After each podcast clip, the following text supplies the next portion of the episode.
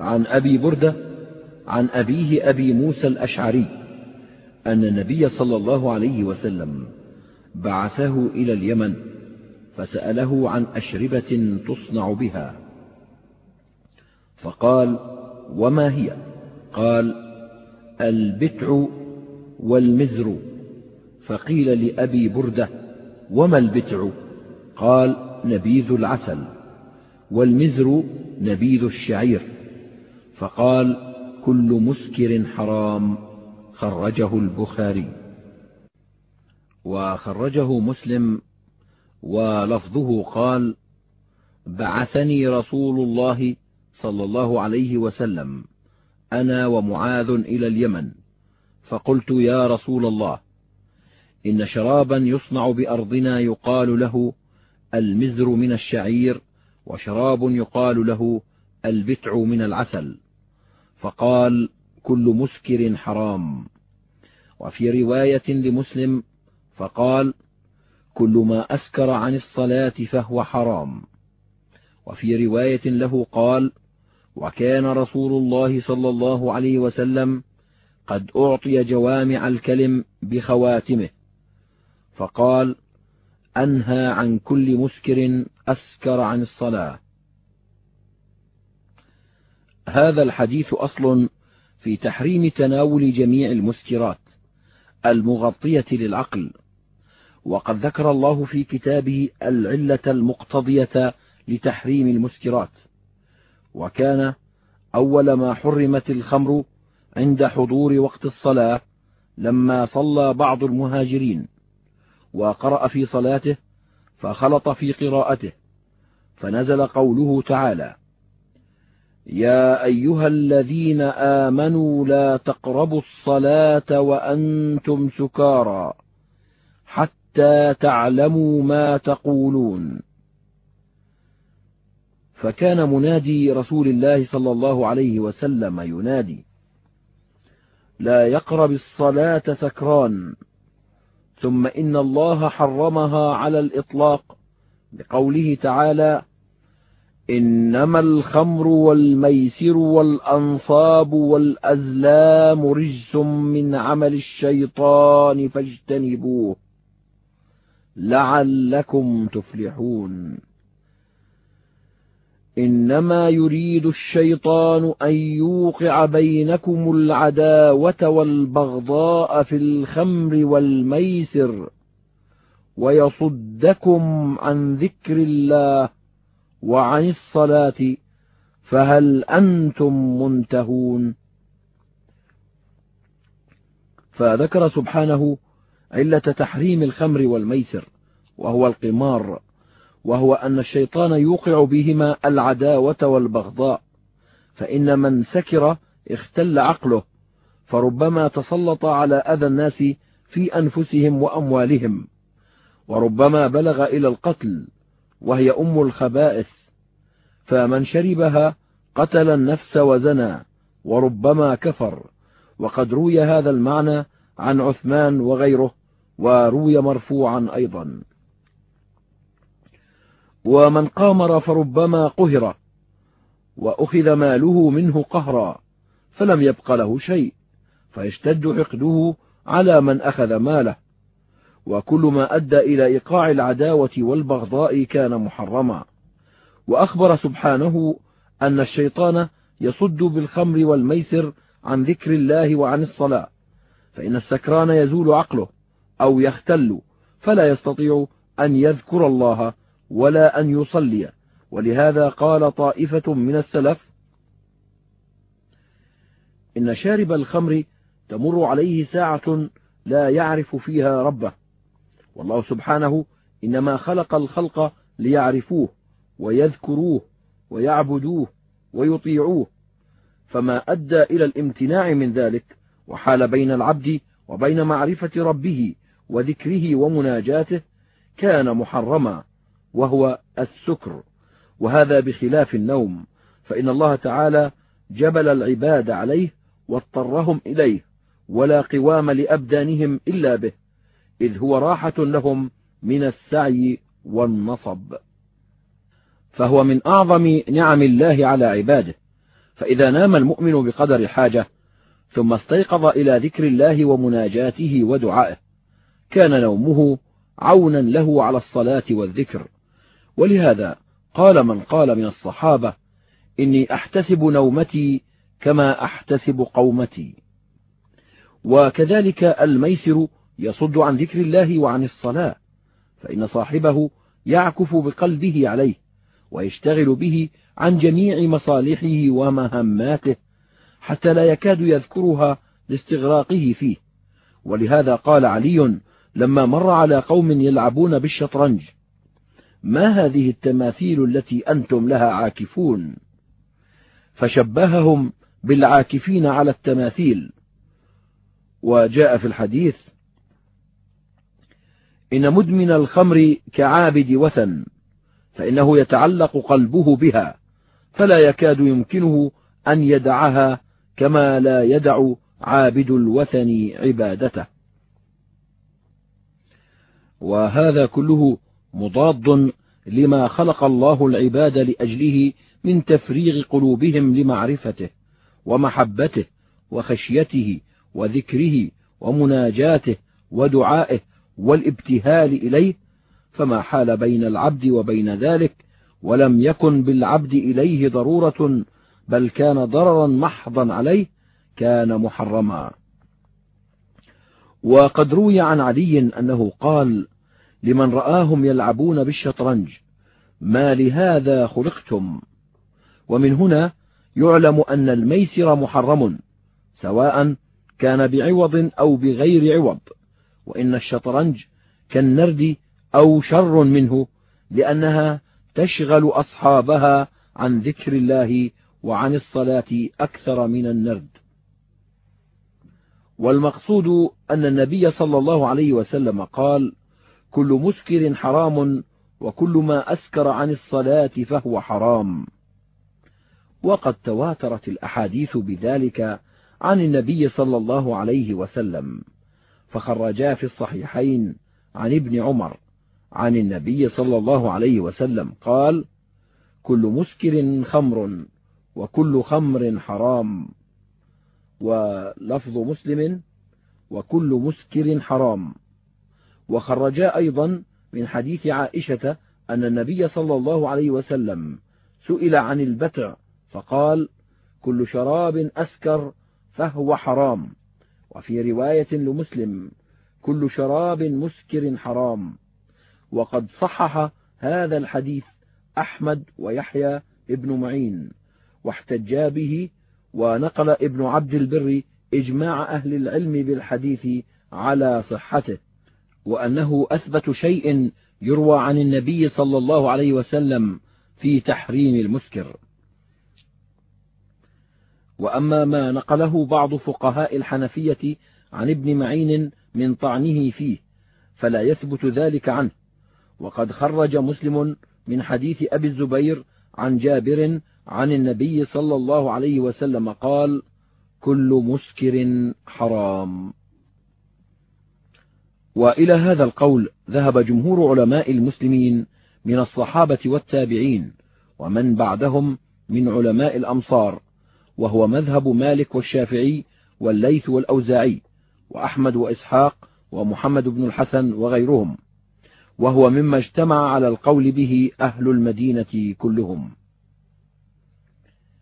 وخالف فيه طوائف من علماء أهل الكوفة وقالوا إن الخمر إنما هي خمر العنب خاصة وما عداها فإنما يحرم منه القدر الذي يسكر ولا يحرم ما دونه. وما زال علماء الأمصار ينكرون ذلك عليهم وإن كانوا في ذلك مجتهدين مغفورا لهم. وفيهم خلق من أئمة العلم والدين. قال ابن المبارك ما وجدت في النبيذ رخصة عن أحد صحيح إلا عن إبراهيم يعني النخعي. وكذلك أنكر الإمام أحمد أن يكون فيه شيء يصح وقد صنف كتاب الأشربة ولم يذكر فيه شيئا من الرخصة وصنف كتابا في المسح على الخفين وذكر فيه عن بعض السلف إنكاره فقيل له كيف لم تجعل في كتاب الأشربة الرخصة كما جعلت في المسح؟ فقال ليس في الرخصة في المسكر حديث صحيح.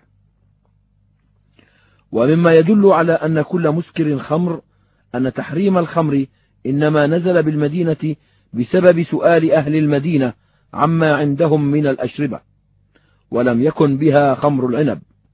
فلو لم تكن آية تحريم الخمر شاملة لما عندهم لما كان فيها بيان لما سألوا عنه. ولكان محل السبب خارجا من عموم الكلام وهو ممتنع. ولما نزل تحريم الخمر أراقوا ما عندهم من الأشربة فدل على أنهم فهموا أنه من الخمر المأمور باجتنابه. وفي صحيح البخاري عن أنس قال حرمت علينا الخمر حين حرمت وما نجد خمر الأعناب إلا قليلا. وعامة خمرنا البسر والتمر. وعنه أنه قال إني لأسقي أبا طلحة وأبا دجانة وسهيل بن بيضاء خليط بسر وتمر إذ حرمت الخمر فقذفتها وأنا ساقيهم وأصغرهم وإنا نعدها يومئذ الخمر.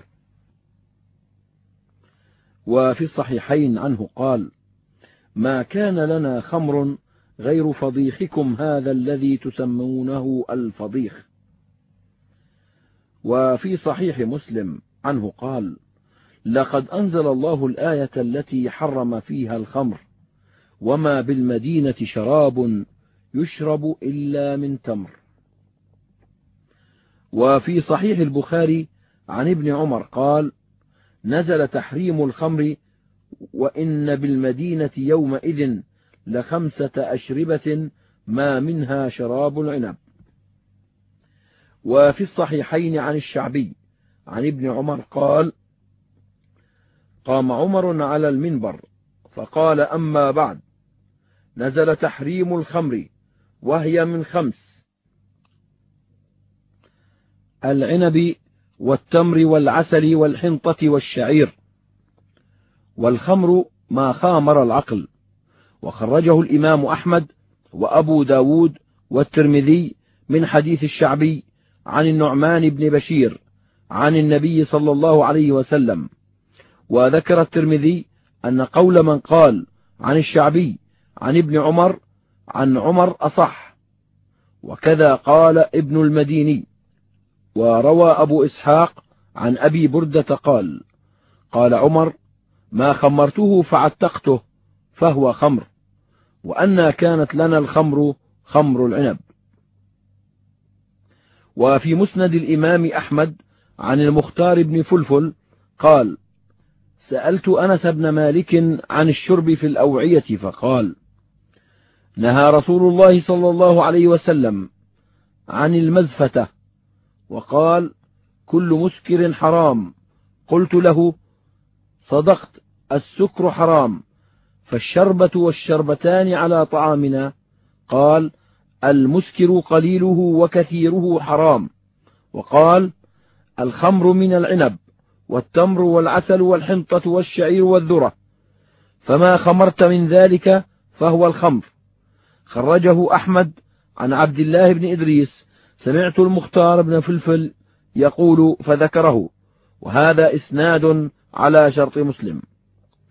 وفي صحيح مسلم عن أبي هريرة عن النبي صلى الله عليه وسلم قال الخمر من هاتين الشجرتين النخلة والعنبة. وهذا صريح في أن نبيذ التمر خمر وجاء التصريح بالنهي عن قليل ما أسكر كثيره كما خرجه أبو ب داود وابن ماجه والترمذي. وحسنه من حديث جابر عن النبي صلى الله عليه وسلم قال ما أسكر كثيره فقليله حرام. وخرج أبو ب داود والترمذي. وحسنه من حديث عائشة عن النبي صلى الله عليه وسلم قال كل مسكر حرام. وما أسكر الفرق فملء الكف منه حرام. وفي رواية الحسوة منه حرام. وقد احتج به أحمد وذهب إليه وسئل عمن قال إنه لا يصح فقال هذا رجل مغل يعني أنه قد غلا في مقالته. وقد خرج النسائي هذا الحديث من رواية سعد بن أبي وقاص وعبد الله بن عمرو عن النبي صلى الله عليه وسلم وقد روي عن النبي صلى الله عليه وسلم من وجوه كثيرة يطول ذكرها. وروى ابن عجلان عن عمرو بن شعيب حدثني أبو وهب الجيشاني عن وفد أهل اليمن أنهم قدموا على النبي صلى الله عليه وسلم فسألوه عن أشربة تكون باليمن قال فسموا له البتع من العسل والمزر من الشعير. قال النبي صلى الله عليه وسلم هل تسكرون منها؟ قالوا إن أكثرنا سكرنا. قال فحرام قليل ما أسكر كثيره. خرجه القاضي إسماعيل. وقد كانت الصحابة تحتج بقول النبي صلى الله عليه وسلم كل مسكر حرام على تحريم جميع أنواع المسكرات ما كان موجودا منها على عهد النبي صلى الله عليه وسلم وما حدث بعده. كما سئل ابن عباس عن البادق فقال سبق محمد البادق فما أسكر. فهو حرام. خرجه البخاري. يشير إلى أنه إن كان مسكرا فقد دخل في هذه الكلمة الجامعة العامة. واعلم أن المسكر المزيل للعقل نوعان. أحدهما ما كان فيه لذة وطرب. فهذا هو الخمر المحرم شربه. وفي المسند عن طلق الحنفي أنه كان جالسا عند النبي صلى الله عليه وسلم. فقال له رجل يا رسول الله ما ترى في شراب نصنعه بأرضنا من ثمارنا؟ فقال صلى الله عليه وسلم من سائل عن المسكر؟ فلا تشربه. ولا تسقه أخاك المسلم فوالذي نفسي بيده أو بالذي يحلف به لا يشربه رجل ابتغاء لذة سكره فيسقيه الله الخمر يوم القيامة. قال طائفة من العلماء وسواء كان هذا المسكر جامدا أو مائعا وسواء كان مطعوما أو مشروبا وسواء كان من حب أو تمر أو لبن أو غير ذلك وأدخلوا في ذلك الحشيشة التي تعمل من ورق القنب. وغيرها مما يؤكل لأجل لذته وسكره. وفي سنن أبي داود من حديث شهر بن حوشب عن أم سلمة قالت نهى رسول الله صلى الله عليه وسلم عن كل مسكر ومفتر. والمفتر هو المخدر للجسد. وإن لم ينتهي إلى حد الإسكار. والثاني ما يزيل العقل ويسكر ولا لذة فيه ولا طرب كالبنج ونحوه. فقال أصحابنا إن تناوله لحاجة التداوي به وكان الغالب منه السلامة جاز. وقد روي عن عروة بن الزبير أنه لما وقعت الأكلة في رجله وأرادوا قطعها قال له الأطباء نسقيك دواء حتى يغيب عقلك ولا تحس بألم القطع. فأبى وقال ما ظننت أن خلقا يشرب شرابا يزول منه عقله حتى لا يعرف ربه. وروي عنه أنه قال لا أشرب شيئا يحول بيني وبين ذكر ربي عز وجل.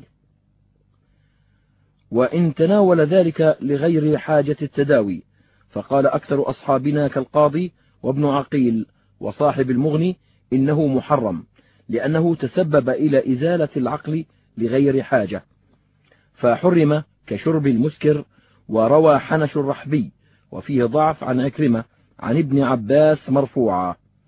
من شرب شرابا يذهب بعقله فقد أتى بابا من أبواب الكبائر. وقالت طائفة منهم ابن عقيل في فنونه لا يحرم ذلك لأنه لا لذة فيه والخمر إنما حرمت لما فيها من الشدة المطربة ولا إطراب في البنج ونحوه ولا شدة. فعلى قول الأكثرين لو تناول ذلك لغير حاجة وسكر به فطلق فحكم طلاقه حكم طلاق السكران قاله أكثر أصحابنا كابن حامد والقاضي وأصحاب الشافعي وقالت الحنفية لا يقع طلاقه وعللوا بأنه ليس فيه لذة وهذا يدل على أنهم لم يحرموه. وقالت الشافعية هو محرم وفي وقوع الطلاق معه وجهان وظاهر كلام أحمد أنه لا يقع طلاقه بخلاف السكران. وتأوله القاضي وقال إنما قال ذلك إلزاما للحنفية لا اعتقادا له وسياق كلامه محتمل لذلك. وأما الحد فإنما يجب بتناول ما فيه شدة وطرب من المسكرات لأنه هو الذي تدعو النفوس إليه فجعل الحد زاجرا عنه. فأما ما فيه سكر بغير طرب ولا لذة فليس فيه سوى التعزير لأنه ليس في النفوس داع إليه حتى يحتاج إلى حد مقدر زاجر عنه فهو كأكل الميتة ولحم الخنزير وشرب الدم. وأكثر العلماء الذين يرون تحريم قليل ما أسكر كثيره يرون حد من شرب ما يسكر كثيره. وإن اعتقد حله متأولا وهو قول الشافعي وأحمد خلافا لأبي ثور فإنه قال لا يحد لتأوله فهو كالناكح بلا ولي. وفي حد الناكح بلا ولي خلاف أيضا لكن الصحيح أنه لا يحد. وقد فرق من فرق بينه وبين شرب النبيذ متأولا بأن شرب النبيذ المختلف فيه داع إلى شرب الخمر المجمع على تحريمه بخلاف الناكح بغير ولي. فإنه مغن عن الزنا المجمع على تحريمه وموجب للاستعفاف عنه. والمنصوص عن أحمد أنه إنما حد شارب النبيذ متأولا لأن تأويله ضعيف لا يدرأ عنه الحد به.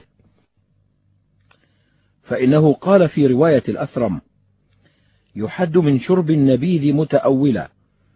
ولو رفع إلى الإمام من طلق البتة ثم راجعها متأولا أن طلاق البتة واحدة. والإمام يرى أنها ثلاث لا يفرق بينهما.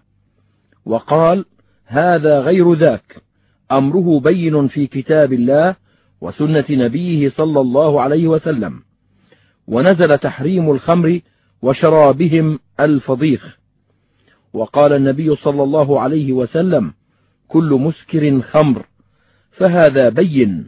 وطلاق البتة إنما هو شيء اختلف الناس فيه.